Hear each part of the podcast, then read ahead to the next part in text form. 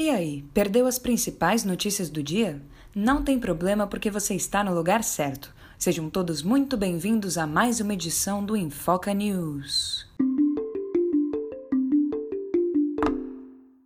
Câmara dos Deputados aprova texto da PEC dos precatórios em segundo turno. A votação foi de 332 votos a favor, 141 contra e uma abstenção.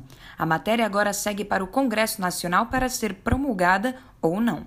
A PEC dos precatórios é uma aposta do governo para liberar espaço no orçamento de 2022. O texto aprovado define que todos os recursos economizados deverão ser destinados ao Auxílio Brasil. Investigação.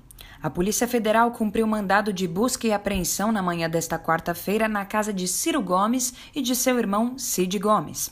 Ciro, que é ex-governador do Ceará, é investigado por supostas fraudes e pagamentos de propina durante o período de obras da Arena Castelão, em Fortaleza, entre o ano de 2010 e 2013. Ciro Gomes disse à CNN que considera a operação da polícia uma aberração. STF forma maioria a favor da obrigatoriedade do passaporte de vacina. O Supremo atingiu nesta quarta-feira os votos necessários para manter a liminar do ministro Luiz Roberto Barroso, que determina o passaporte de vacina como obrigatório para todos os viajantes que ingressarem no Brasil. Isso vale tanto para brasileiros quanto para estrangeiros. Despedida de Tucano. Geraldo Alckmin deixa o PSDB após 33 anos no partido.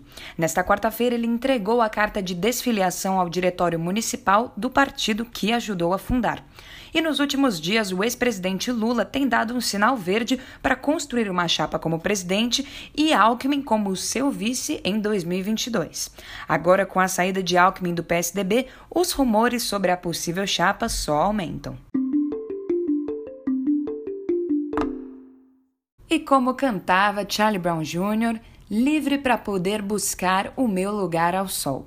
Pois é, pela primeira vez na história, uma nave espacial da NASA entrou na camada externa da atmosfera solar, a chamada de corona.